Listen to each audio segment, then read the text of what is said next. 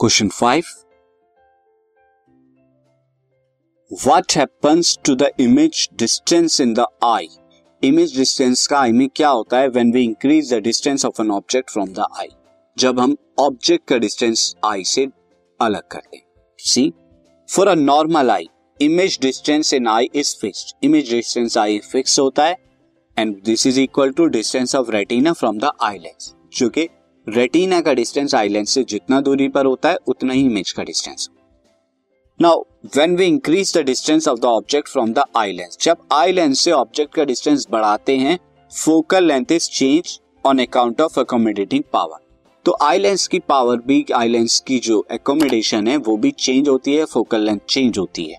Of the eye so to keep the image distance constant ताकि image का distance constant रखा जा सके। This podcast is brought you by Hubhopper Shiksha Abhiyan अगर आपको ये पॉडकास्ट पसंद आया तो प्लीज़ लाइक शेयर और सब्सक्राइब करें और वीडियो क्लासेस के लिए शिक्षा अभियान के यूट्यूब चैनल पर जाएँ।